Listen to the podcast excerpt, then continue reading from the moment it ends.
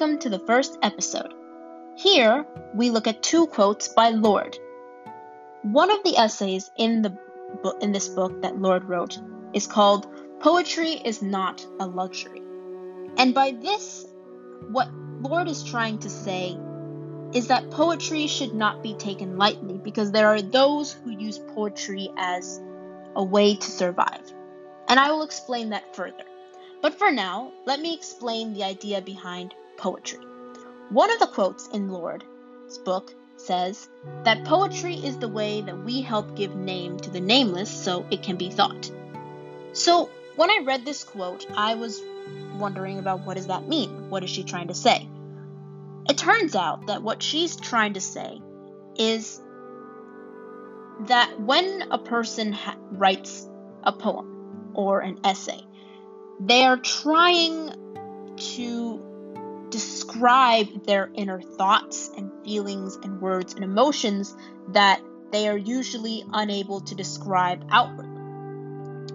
So, for example, I am an individual who has autism. And, well, it's mild, but it is autism, and it's actually a version of it which is called Asperger's, and it's very mild, it's not extreme. But it does affect me in certain tasks and certain things. And mainly, many of those are how I express myself when I am emotional. When I'm emotional, I get impulsive and I don't know what to say, and I can sometimes say the wrong things without realizing that they're wrong. So, when I'm feeling this long range of pain and sadness, I and don't know how else to express it.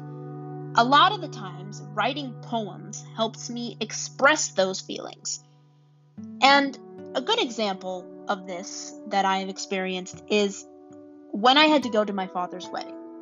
And that probably is was one of the worst memories I've ever had because when I discovered I had to go, I realized that I would not be mentally stable there. And I could not express that mental unsta- unstableness because, in their eyes, it was considered rude.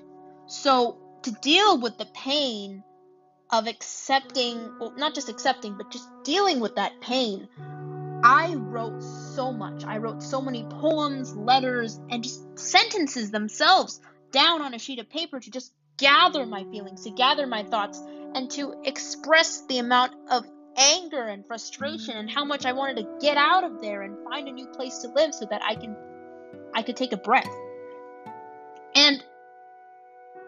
Example shows how poetry isn't supposed to be taken lightheartedly because had I not written down my thoughts, I would have been in eternal pain forever. I would have continued to suffer. And to go further on that, another quote explains or describes as our hopes and fears become known to and accepted by us, our feelings and the honest exploration of them become sanctuaries and spawning grounds for the most radical and daring of ideas. And by this quote, what Lorde is trying to say is when we have acknowledged these feelings. So when I had when I had acknowledged that I was going to be mentally unstable, we use those feelings. So I use that fear of becoming mentally unstable to create this form of art, to create this form of work and how we express ourselves. And the way that I was able to do it was when I acknowledged that that fear of becoming unstable at the wedding, it allowed me to express my feelings about it more through writing and how sorry I was for not for not being able to express it fully during the wedding. So writing down what I felt was able to improve my relationship with my father a lot better. And a lot of the times I based a lot of my poems on my emotions and my hidden feelings because that is where the inspiration comes from. And when those hopes and fears become these powerhouses or these base bases for everything that we do, it can work most of the time, but sometimes you have to think logically. But most of the time, when we want to express ourselves or how we're feeling, it totally works. It definitely works. And I believe that these two quotes sh- are able to show that poetry isn't just a luxury, it is way more than that. It's a privilege. It is something that has to be more than just, I guess, lighthearted. It, it has to be deep and sincere. And to go further on, when we describe about luxury, it talks about pleasure and it talks about lightheartedness and it talks about all of this. It basically means that you don't take anything seriously. You don't take anything seriously. And the problem is is that poetry is something that should be taken seriously because it is a way, it is it's therapy. It's a form of therapy that can help heal the mind. It helped heal it helped with healing my mind. So why can it not help heal other people's minds? And I think the reason why it can't do that with other people's minds is because people have taken it for granted. They see it as this small form of art that isn't logic, it's not reasoning, it's not anything, when really it is. It really is. Because it's explaining how a person feels through a metaphorical way. Similarly, with art, it's expressing the person's state of mind through a picture or a sculpture, and I think that really encompasses a person's entire personality. Even books, even books themselves, a series of books can show and describe an author's point of view or a, a, an author's state of mind. I mean, when you look and analyze a lot of these books, you can see that a lot of the authors' minds were, well, some of them were okay, but others were not.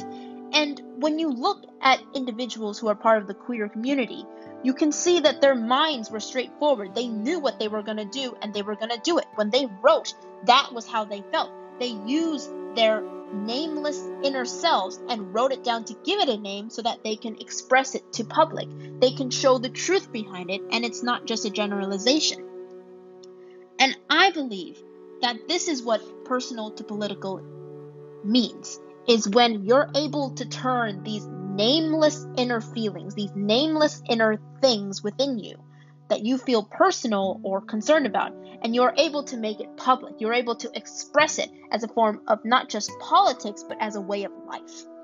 And I believe that that truly encompasses that ability to show that poetry isn't just a form of pleasure, it is a form of survival. And later, I will be explaining why by under and I will be explaining why through the idea of darkness to light. But for now, I would like to thank everyone for listening and I would like to express my gratitude for your support and everything and your I guess patience, your patience in listening to me because this is the first time I'm speaking and I'm truly nervous. And usually I, I don't really like the sound of my voice. But the fact that you're here listening to me makes it seem so.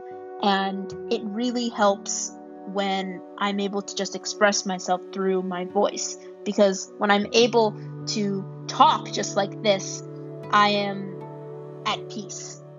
And I've done this a lot as a kid. I've talked to myself. But being able to do it right now has given me a sense of peace because I can talk to myself, but at the same time, people are listening to me speak. And while I do go off on rants, these types of rants can help me find my way back to what I needed to talk about. So, thank you so much for your support and thank you so much for listening. I'll see you in the next episode where we discuss the metaphors of darkness to light. Bye bye.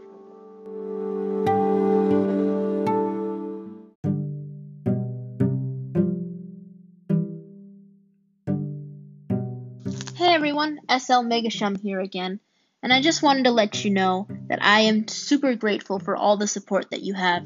I did mention this early, in an earlier part of the episode, but I just wanted to say it again separately because truly, this is actually pretty nerve wracking to talk in front of an entire live audience. Well, not exactly a live live audience, but people who are willing to listen to me. I do tend to go off on tangents a lot, and a lot of the times people are polite enough to listen to me. But really, I just feel so happy that I'm able to start this podcast because I hope that in the future I can make more of this and I can talk further about basically this idea of queer studies because I truly believe that in this is my way of being able to support them and hopefully I can fi- make friends and find other people that I can interview about this. So I hope that you enjoy and I really really do uh, I really really am so grateful for all of you. Namaskar, namaste and uh, let's let's work hard together and uh, let's support each other. You know? Thanks.